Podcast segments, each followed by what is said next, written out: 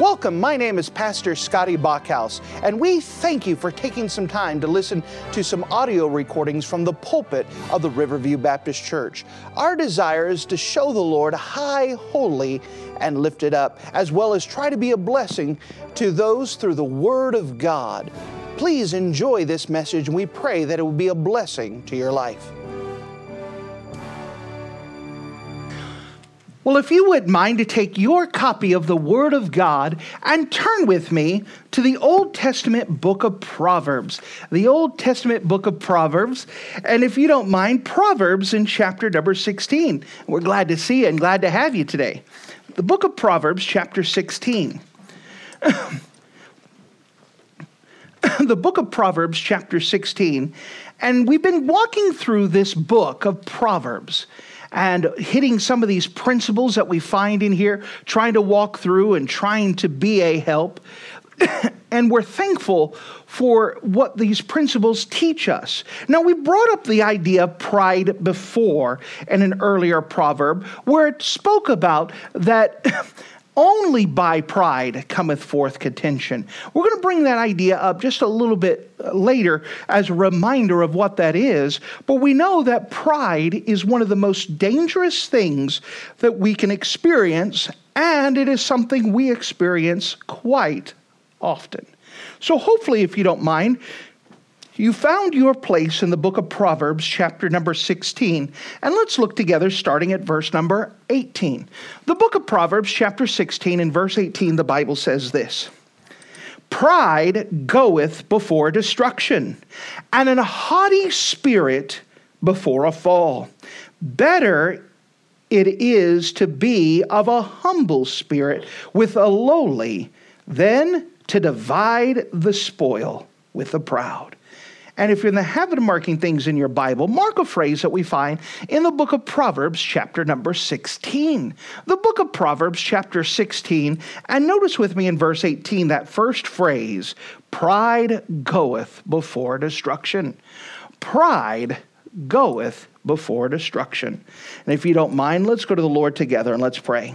Dear Heavenly Father, thank you so much again for you being a wonderful God. And as we come up to you, we're just asking that you would just give us wisdom and discernment as we open up this passage and open up your word, that we could learn more about what pride is so we could identify it, we could see its effects, and we could also see the cure of what we could do to prevent and treat pride so we can walk pleasing unto you. We can walk in dependence for you and of you, knowing that you are our all in all. Even now, I dare not trust my own from my intellect, my ideas, my study, my preparation. I set all that aside and just ask that you fill me with your spirit and you guide and direct and you get your own work accomplished, Lord. And we can trust you. And in Jesus' name we pray. Amen. Once again, in Proverbs chapter 16, the Bible gives a very clear declarative sentence Pride goeth before destruction. We can see that whatever pride is, it is something that opens the door to a path of destruction. It is through pride we destroy relationships. It is through pride we destroy opportunities. It is through pride we destroy our influence. It is with our pride we can even damage ourselves. Pride is a dangerous, dangerous animal. The Bible goes on and says, "In a haughty spirit before a fall. A haughty spirit is the similar of a prideful spirit. So it's not just that you have pride, but a haughty spirit is a spirit that permeates from you. You permeate with pride. I've got this. I don't need help. I don't need any advice. I'm the greatest that you have this idea that it just permeates from you and a haughty spirit before a fall. Now, we're going to define it and then come back here for a second, but let's define what pride is. Hold your finger here and turn with me to another Old Testament book, the book of Habakkuk. The book of Habakkuk. In Habakkuk chapter 2, now Habakkuk's found in what is called the minor prophet section. If you open your Bible towards the uh, later middle, you come into the New Testament. Well, the minor prophets are going to be the section before the New Testament. And we come to the book of Habakkuk, the book of Habakkuk. And Habakkuk in chapter number two gives a definition of what pride is. Now, over the years, it's amazing to hear people try to define what pride is. And pride will get all kinds of different definitions. And some of them may be close and some may be a good explanation. But let's see what the Bible describes as pride so that way we have a clear understanding of what it is. The book of Habakkuk, chapter number 2, notice with me in verse 4. It says, Behold, his spirit which is lifted up. Now that's another description of pride. His spirit that is lifted up is not upright in him. Meaning, someone with pride is not right with God. It's not righteous. It's not the way it should be. But, notice this word but. The word but is a language usage that means it's opposite. So it gives a statement, and then it uses the word but, and it shows an opposite idea. Behold, the soul which is lifted up is not upright in him, or someone with pride, but the just shall live by his faith. Some people see faith and they say, What is the opposite of faith? And they would say the opposite of faith is disbelief. Well, according to the Bible, the opposite of faith is pride. This helps us to get a definition of what pride is. What is pride is a lack of dependence upon God. Remember, that's what faith is. Faith is looking unto Jesus, it's putting my trust, my dependence, my thoughts upon Him. Pride is not putting my pride, my dependence, my thoughts, my, my uh, works, my everything into God, my faith. So when we come back and define what and describe what pride is, we know that pride has two major aspects. Now, the first major aspect is what most people go to the idea that I don't need God because I'm so great. I'm so wonderful. Look at me. Quick, someone touch me. Quick, someone, someone, oh. That, that we see this idea of pride of self dependence, self reliance. I don't need God. Remember, pride is a false view of oneself. It is a lack of dependence or trust on God. Now, that's one aspect of pride, and that's the area that most people are familiar with identifying. But there's another view of pride that's just as dangerous, but it is usually gone unseen. What is this pride? It is a pride that says, I'm too useless. I cannot be used. No one likes me. God doesn't like me. I can't try, so why even bother? That is also pride. It is a lack of dependence on God. And so, whether you have quote unquote good pride, look at how great I am, or you have the bad pride, oh, I can't be used at all, I can't do anything. Both of them show a lack of faith, a lack of dependence on God. Because in reality, I can't do anything without God. And as the reality thing, I have to have God to do everything in the first place, and He could use anyone, including me, because He is that good. And so you say, which aspect do people have? Both. We usually have both aspects. Now, some lean more towards how great I am, but there's a whole lot that lean towards I'm very useless and no one could use me and I don't even know why I try. Both of those are pride, a false view of oneself coming from a lack of dependence on God. Now, going back to Proverbs chapter 16. The Bible says that pride goeth before destruction. No matter which aspect of pride, both of them lead towards destruction. Whether it's, look at how great I am, I can do this by myself, we could very clearly see that person is headed for a fall. Very clearly, they're going to run into something that they can't handle, that they could not expect, or something way beyond their ability. But the Bible says, that pride goeth before destruction. So you have someone that says, I don't want to bother God. Why should God notice me? I can't be used of God. I'm just useless. that also goes before destruction. You are going to destroy people around you. You're going to destroy your own life. You're going to see your life be without victory.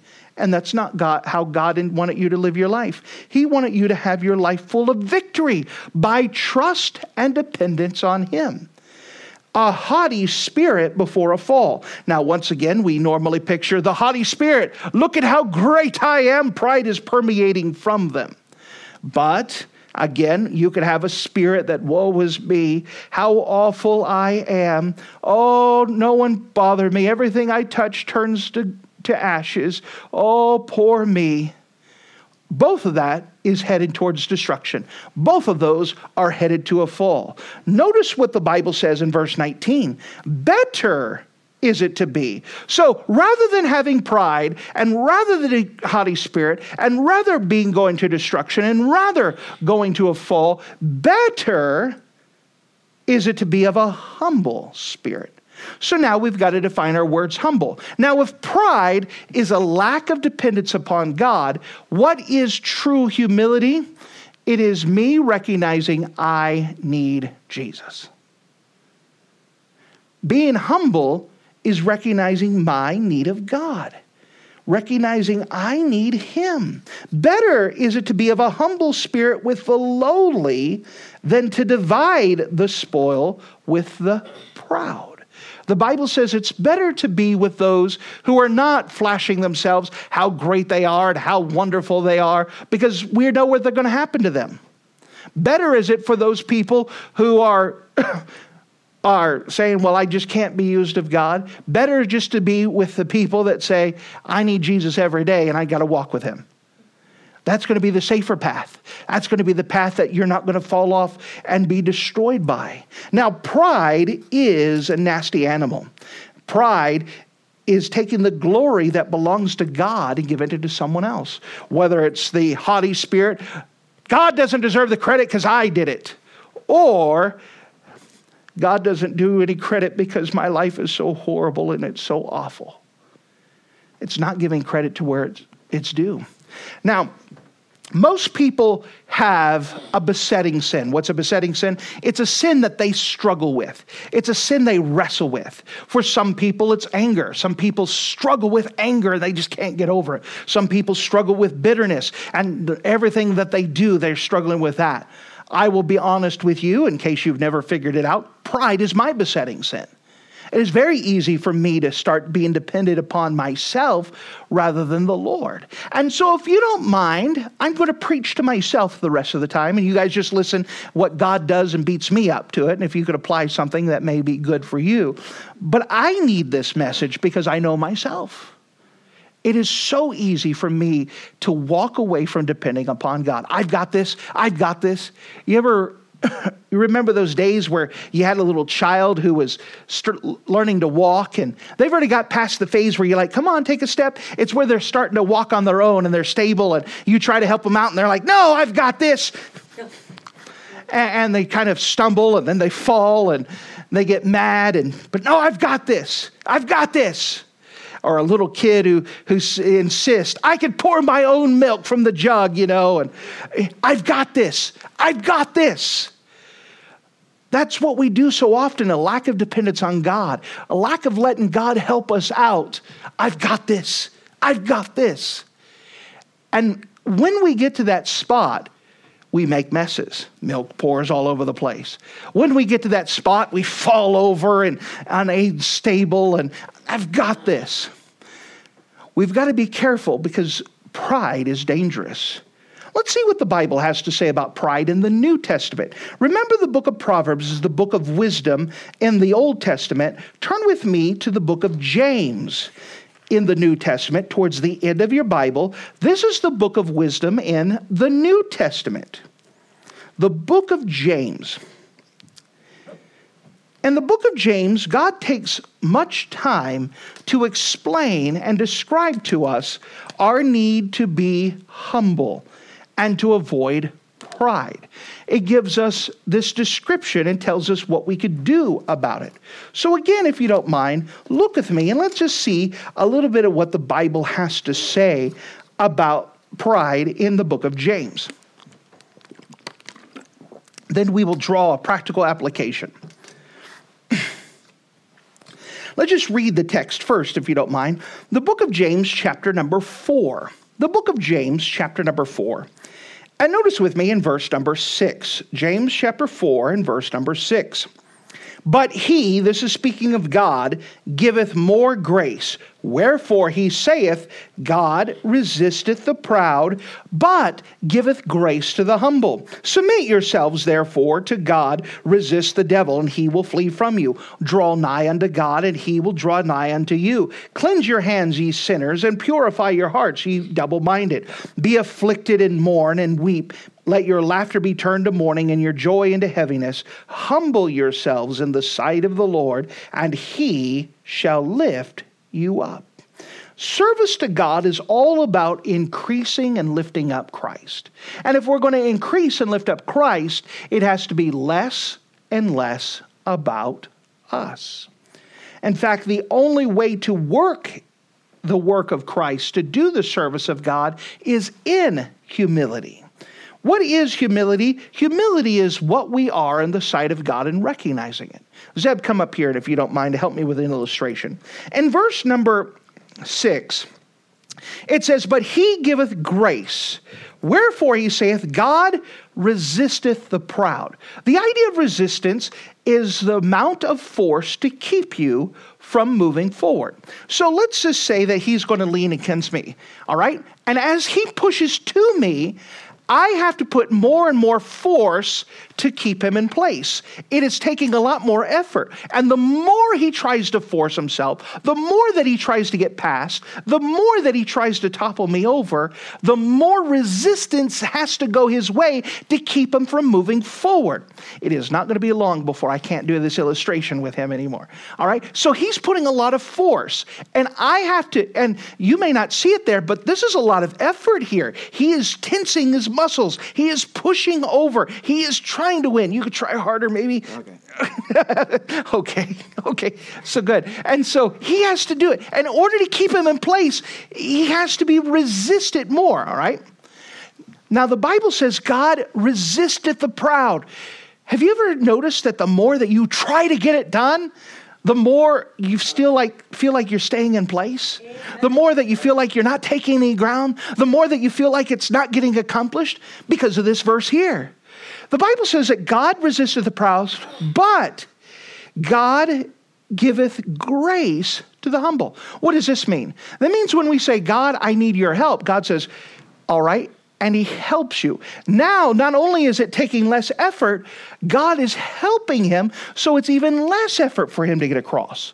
So he's not being resisted, he is being helped to get to where he wants to be because God resisted the proud. God resisted those who say, I've got this. I don't need God. I don't need you. I could do it myself. God says, All right, fine, I'm going to hold you here. But when we finally surrender, when we finally recognize I need God's help, God, help me. I can't do this myself. God says, It's what I've been waiting for the whole time. I want to help you. Let's go. And now it's less effort. Not only they being no longer being resisted, but they are now being helped by God to get to where they wanted to go in the first place. This is a spiritual lesson we have every day. Every single one of us wrestle with pride. And all of us understand that illustration because we've been there. And by the way, we can desire something really, really, really good, but because we're trying to do it ourselves, we find more and more obstacles keeping us from getting to where we want to go. We just have to surrender and say, God, I can't do this. I need your help. And He says, Fine, let's go. And we said, That was it. That was it. You were the problem the whole time. You just wouldn't trust God, you wouldn't depend upon God. The only way we can do God's work is through humility. Now, if you're writing notes, please write this down. Humility is not humiliation. Humility is not humiliation. There are some people who don't understand what humility is. Remember, humility is just quite simply dependence upon God. Humility is exercising faith. It is recognizing I can't do it, I need God.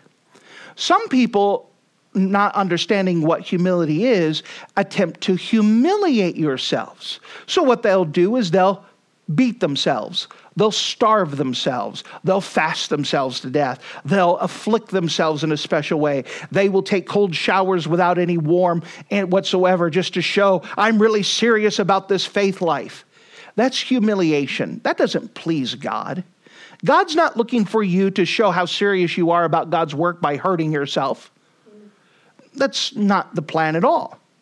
What is fasting all about? Fasting is not trying to get God's attention by saying, God, I'm really serious. See how hungry I am? Fasting is not for God, it's for us. What does fasting do? It lets me realize how weak and frail my body is and that I need God. It's all about that I need to trust in God. I can't do it myself. What is humility? It's putting my dependence upon God instead of trying to trust myself, instead of trying to do it myself. It is getting to the place where I say, God, you're right. Just tell me what to do and I will obey. How do we know that we're trusting God, by the way? Are you obeying? You could say you trust God all you want, but if you won't obey, you're not trusting God. You're still trusting yourself. Obedience is the key. Notice as we still walk through here God resists the proud, but he giveth grace to the humble. Pride is this struggling with supremacy. Who is going to be in charge, you or God? We must recognize that humility is the best friend we have in the work of God this humility, it's not about me. I can't trust myself. I need to work with God. Remember, humility gets the attention of God. Notice this passage Submit yourselves, therefore, to God. Remember, submitting ourselves, putting ourselves under the authority with the intention of obeying. Submitting ourselves, therefore, to God, resist the devil, and he will flee from you. Why is that important? Because the devil's going to tell you over and over that you don't need to trust God. You could do it yourself. You could do this. Verse 8, draw nigh to God and he will draw nigh to you. Notice this humility gets God's attention. When we finally surrender and say, God, whatever you say, God, I need you, God, you're right and I'm wrong, God's, it gets God's attention and he draws you close to him. We get closer to God because of our faith and our dependence and our humility than we ever could trying to pound it out ourselves. It says, Cleanse your hands, ye sinners, and purify your hearts, ye double minded. This double minded is a big deal here. The idea of double minded is carrying the idea that I say I'm going to trust God, but then I trust myself. I'm going to depend upon God, and then I end up trusting myself. Make up your mind. Are you trusting God or are you trusting yourself? You know, it's one thing to say I'm trusting God, it's another thing to actually do it. And the Bible says that we're supposed to purify our hearts, you double minded. Take a pick. Choose who you're going to serve. Choose who you're going to depend upon. Choose who you're going to trust. Verse 9 Be afflicted and mourn and weep, and let your laughter be por- turned to mourning and your joy to heaviness. All this is a poetical way of trying to describe that it's not about us, it's about God. Verse number 10 Humble yourselves in the sight of the Lord, and he shall lift you up. We humble ourselves and put our dependence upon him. Understand, humility is not an answer to prayer. Humility is our gift to God. Humility is not an answer to prayer. Humility is our gift to God. It is a purposeful decision for us to depend and trust God. And God says, This is what I wanted the whole time. For example, if you had someone that had a birthday coming up and you purposely chose things for their birthday that, that you knew they didn't want, is that really going to benefit them any? Are they going to be pleased with those things? No. You know what will honor them the best? To give them the thing they wanted the most.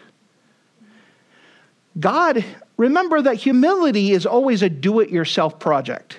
Some people say, God, I want you to humble me. God says, I'm waiting for you to humble yourself.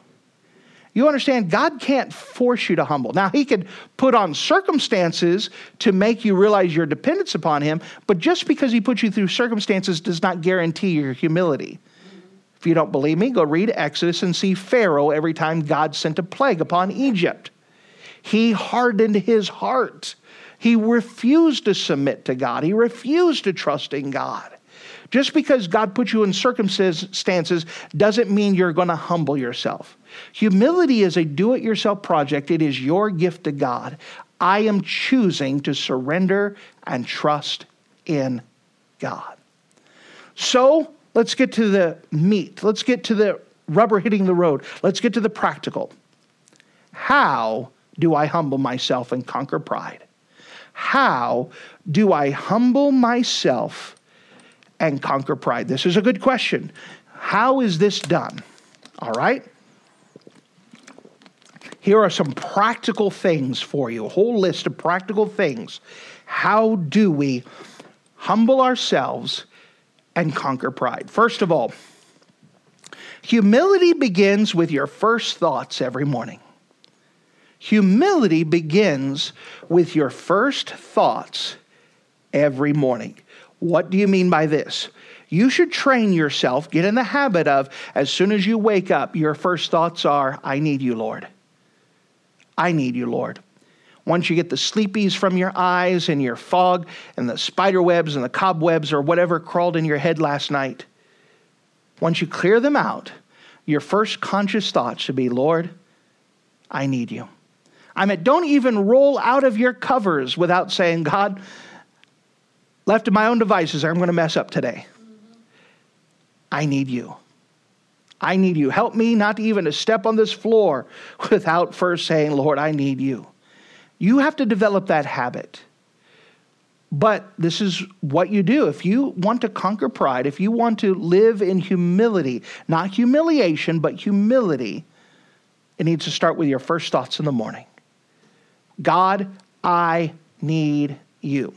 Now, I don't know what type of sinners you are, but I know what sinners I am. The first thoughts of my morning, if I'm not careful, are not good thoughts. Whether it's how bad I slept or how awful I am or someone who made me mad and I didn't get over, you, you understand, I'm not the only sinner in here. Right? Maybe I am. But you have to get in the habit of saying your first thoughts on purpose Lord, I need you. I need you. I can't even start my day off right on my own devices. I'm going to mess it up. I need you. What's the second practical thing? Stop listening to yourself and start talking to yourself. Now, questioning looks after that. Stop listening to yourself and start talking to yourself. What do you mean by this? Listen, your thoughts already go on to how great you are, how wonderful you are, or how inept you are. And you listen to those voices. Why don't people accomplish more? I just can't. I don't know if I can. I don't know if I'm able to. Oh, stop listening to yourself. Your heart will lie to you. You can't trust your feelings. Stop listening to yourself. Or if you suffer through the other side of pride, oh, how great and wonderful I am. Woohoo. If you start telling yourself that long enough, you start thinking it's true. Hey, I'm, I'm the greatest. Everyone should acknowledge me. Oh, I wonder how I'm going to be a blessing to someone today just by me being in their presence. And I know I'm carrying it too far, but you could relate to that. Stop listening to yourself. Start talking to yourself. What do you mean by that? Self, you need to listen to God. Self, you need to trust God. Self, you're not as good as you think you are. Self, you're not as miserable as you think you are. Trust God. Listen to Him. You need to start telling yourself to listen to God rather than listening to all the wonderful things or awful things you think about yourself. I don't know where you sit out on that fence, but I guarantee you're on one side or the other. Amen. Either you're thinking about how horrible you are, or you're thinking about how great you are. Or it could be that every hour it switches. That's fine, whichever one works, but stop listening to yourself and actually talk to yourself. Listen to God. Trust Him. I need Jesus. Wait, wait, wait, wait, wait, wait. Are you trusting yourself right now? You need to go trust Jesus. Talk to yourself. Don't just listen to yourself. Talk to yourself. Here's a third a practical tip. How do we humble ourselves and how do we conquer pride? Third, begin each phase of your day with gratitude. Begin each phase of your day with gratitude. Understand that gratitude and pride cannot occupy the same thought line. They can't occupy the same place in your mouth. What do you mean? I can't talk about how great God is and at the same time start talking about how great I am. Amen. I can't talk about how able God is and then talk about how I'm worthless. I have to have God, and I can trust Him. Here's a big question What does God have to do to impress you?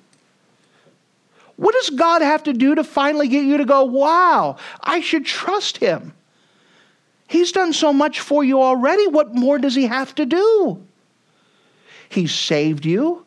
He's grown you in the Lord. For those of you who've been saved for a while, He's brought you to a good church where you could learn the Bible. He's blessed you day by day. What more does God have to do to impress you? Amen. We should be thankful for God. Remember, a man is never as strong as when he is on his knees. That is a position of strength because you're depending upon God. Lord, I need Him.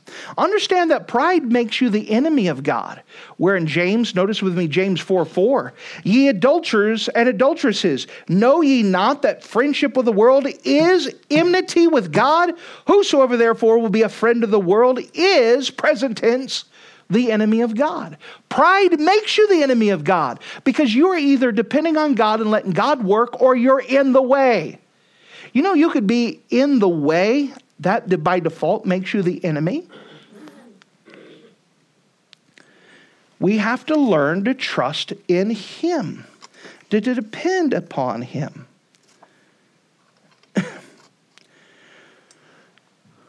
so, we're talking about how do I humble myself and how do I conquer pride? We understand that we start off with our thoughts every day thinking about God.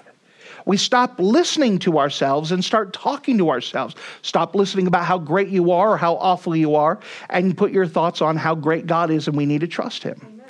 Begin each phase of your day with gratitude. When I wake up in the morning, I should be thanking God. When I eat, I should thank God. When I go to work, I should thank God. When I leave work, I should thank God. When I go home, I should thank God. You should be starting every phase of your day with gratitude. Thank God for how great He is and what He's allowed you to have, and what He's allowed you to do, and where He's allowed you to be. Another practical thing is open your Bible and read it. Open your Bible and read it. You know, part of what happens when you open your Bible with the purpose of seeking after God is that you're stating your dependence upon God. Why are you reading your Bible? If it's just a checklist, then this doesn't count. But if you're opening your Bible and saying, Lord, I need you today. I need a nugget of truth. I need something from it. You understand, if you seek after God, you will find Him. God can tell you what you're going to face in your day through your Bible reading. You could read your Bible, just be reading normally, and God pop out something and said, Guess what? You need to be prepared today. Someone's going to aggravate you.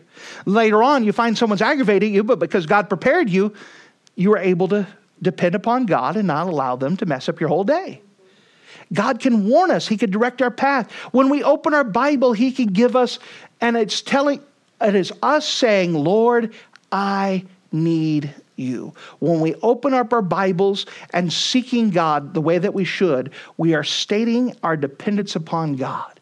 That's why it's such a dangerous thing not to be in your Bible every day. When you're not in your Bible every day, or you're not reading your Bible the way you ought to, you're saying, I don't need God, I've got this. That is dangerous.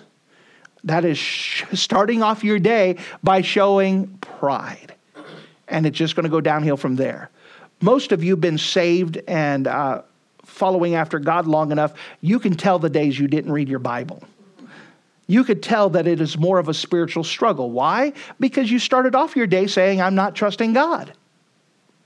And it's just going to go downhill from there. What's another practical thing? Practice giving in. Practice giving in. What do we mean by this? Well, we just hit this principle not too long ago, but take the wrong. Remember, only by pride cometh forth contention.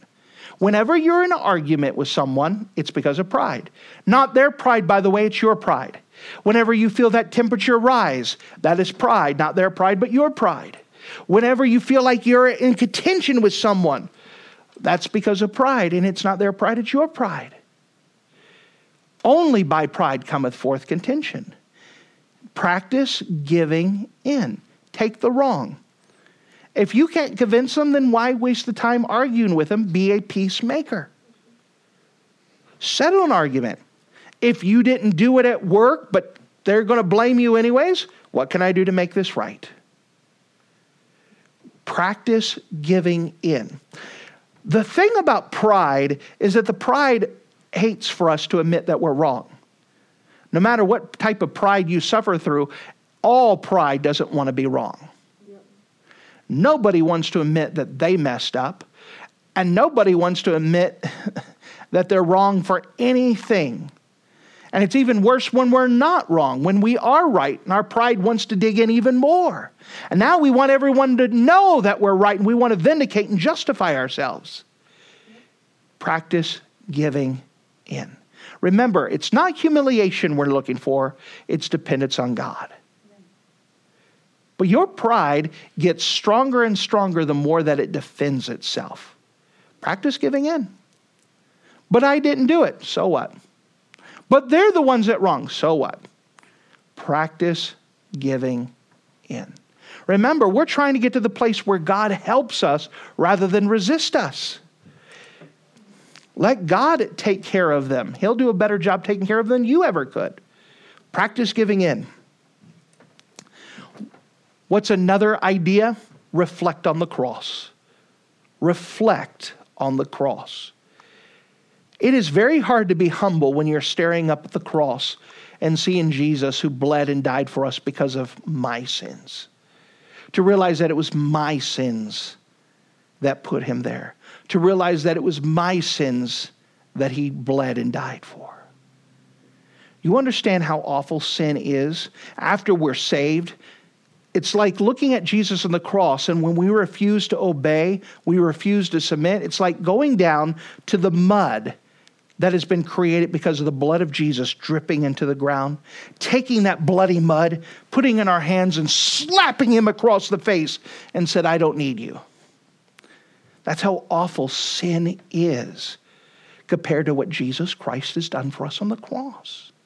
When we realize what he has done for us and how much he loved us, it is very hard to be self dependent when we see what a great God he was to die for us. And not just die, but to be buried and then rise again the three, third day to show he has victory over death, hell, and the grave. I'm on the winning side if I'm on his side. To be on him, to see all that he has done for us. What's another thing? This one's going to be a big one. All right, all those other stuff is elementary. Let's get to the big leagues. If you really, really want to show humility and get rid of pride, you ready? Give away your favorites. Give away your favorites. There's something that we always want to keep the best for ourselves. Give it away. Give it to God. Trust God. Let me give an example. I like books. I love books. You may not love books like I do, but I love books. Let's say that I have two copies of a book. And one of them's kind of bent and torn a little bit in the edges. I mean, it's still in good shape. And the other one's pristine and nice. And uh, I believe that I need to give a book to someone. You know what our normal response is? To keep the nice one and give away the one that's usable, bent a little bit, well, well loved. Give away your favorites. Give your best up. Whether it's you're cutting a piece of cake for you and someone else, give them the best piece. Give away your favorites. That becomes hard. But when you give your best to the Lord, everything changes. Oftentimes, God gets our leftovers. Oftentimes, leftovers is what we just end up giving.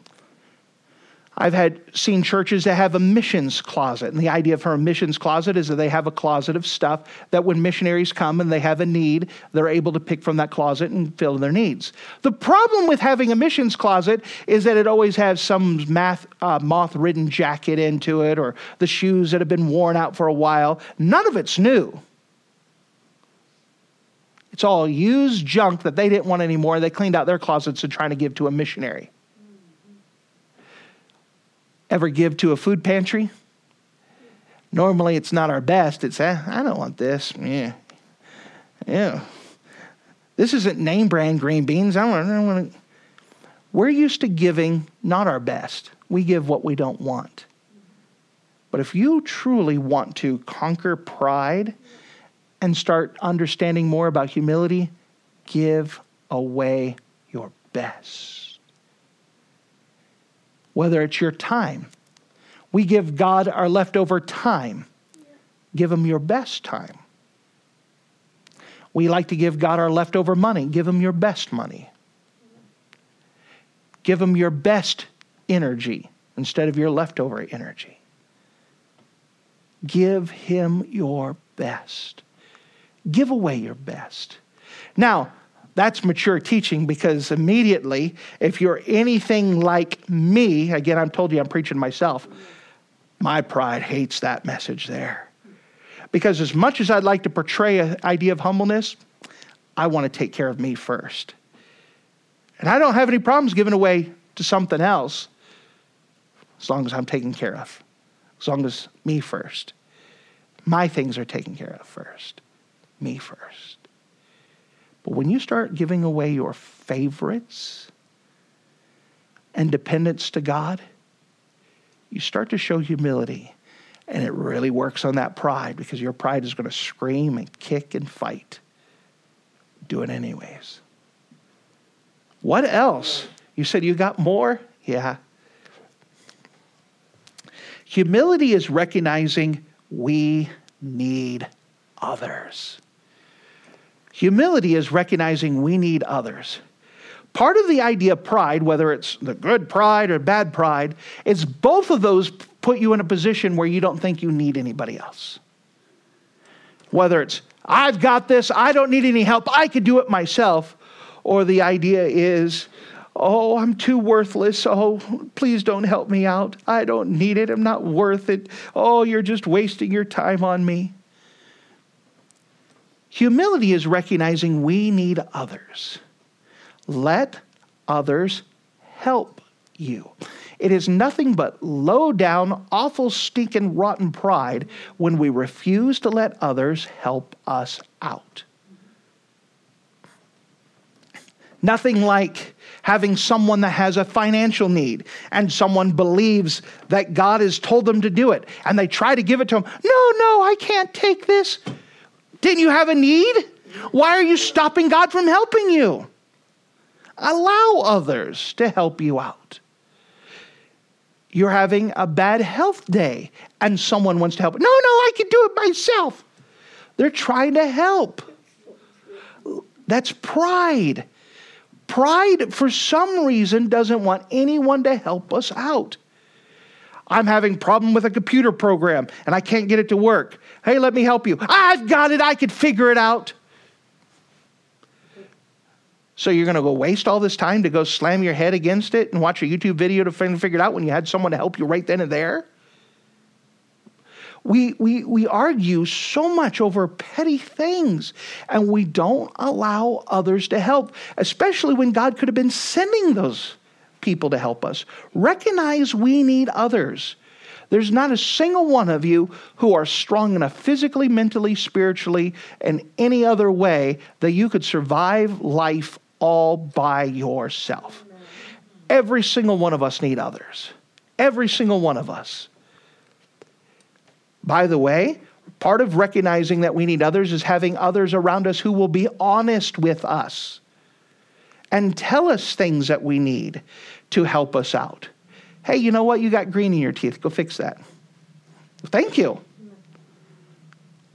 There's people with so much pride, they can't be wrong about anything. And so if they missed a button, they just lose it. No, no, no, I didn't do it. And they don't allow anyone to help them, they just refuse to be wrong. One last thing give yourself a cause that only God can do. If you want to keep yourself humble, give yourself to a cause that only God can get accomplished, like reaching the world with the gospel like reaching Green Bay for the gospel. Lord, with your help, I want to go reach as many people with Green Bay. And I know that's impossible for me, but I'm going to do it. Give yourself a purpose. I want to see personally, me personally disciple 25 people over my life. That's an impossible goal, but I want to see. give yourself that only God can do. With Lord helping me, and Lord doing it, God, I know it sounds impossible, but I would like to give $100,000 to missions by the time I die. Give yourself something that only God can get accomplished. So you have to trust in Him. Don't give yourself a pathetic goal that you can get accomplished by yourself. Give yourself an impossible goal that will honor the Lord that you have to trust God for. Get out onto the limb with no net and trust Him. Give yourself a purpose, a cause. David said, Is there not a cause? Do you have something that you could give your life to? Give yourself to a cause to. Give yourself where you are going to put your life to, seeing accomplished that's impossible, that only God can do. You'll find that in order to get that accomplished, you're going to have to really depend upon God and not yourself. And that will help out quite a bit. Is there not a cause? Now, without a doubt, there's something in that list that I gave you that is for you. Now, there may be two or three of those things. What I'm asking you, what is that one thing that you need to work on? One thing. Maybe some of you just need to make a decision that every morning you, on purpose, are going to put your dependence upon God. On purpose, you're going to start your morning thinking about God. Maybe you need to get to the place where you know that you talk about yourself all the time, and you need to stop that. Maybe it's an idea that you need to make a decision that you are going to be give thanks for every area of your life or every phase of your life every day, and you're going to do it on purpose. Maybe some of you just need to get back to reading your Bible. That's the decision you need to make. Maybe some of you need to practice giving in. You know that you want to win an argument. You're just you're just dead set. You have to have the last word. Maybe that's the decision. Lord, I need to give in. Maybe it's an idea that you think how great you are. Maybe you need to spend more time studying about the cross, thinking about the cross, thinking about what Jesus did. Give yourself to that. Maybe some of you need to start learning to give away your favorites. You know that you're the type of person to keep on your favorite thing. You want them and you won't give those away, those are yours. Maybe you're a person that doesn't need others. That's what you need to work on, allowing others to help you. You don't have to do it all yourself. Or maybe some of you are at the mature level. That's what you need to do is to give yourself a cause. What is it that you're going to give your life to that only God can get accomplished, that only God can do? The thing that you have to depend upon Him for. Is there not a cause? Thank you for listening to this audio message. This is Pastor Scotty Bachhaus, and I encourage you to take this information that you just received and make a specific decision to follow after the Lord. If you don't know Jesus Christ as your Savior, let me beg you to take the time to receive Jesus Christ for the forgiveness of your sins. If you are saved, I encourage you to make a decision in your life to help you get closer with the Lord. If there's anything specific we can do to be a blessing or to pray for you, we encourage you. Look us up on the internet at riverviewbc.com. Once again, that's riverviewbc.com. Or if you would prefer to call us, you could give us a call at area code 920 530 6308. Once again, that number is 920 530 6308. If there's anything we can do to be a blessing or an encouragement to you, please let us know. We would love to make ourselves available. Thank you.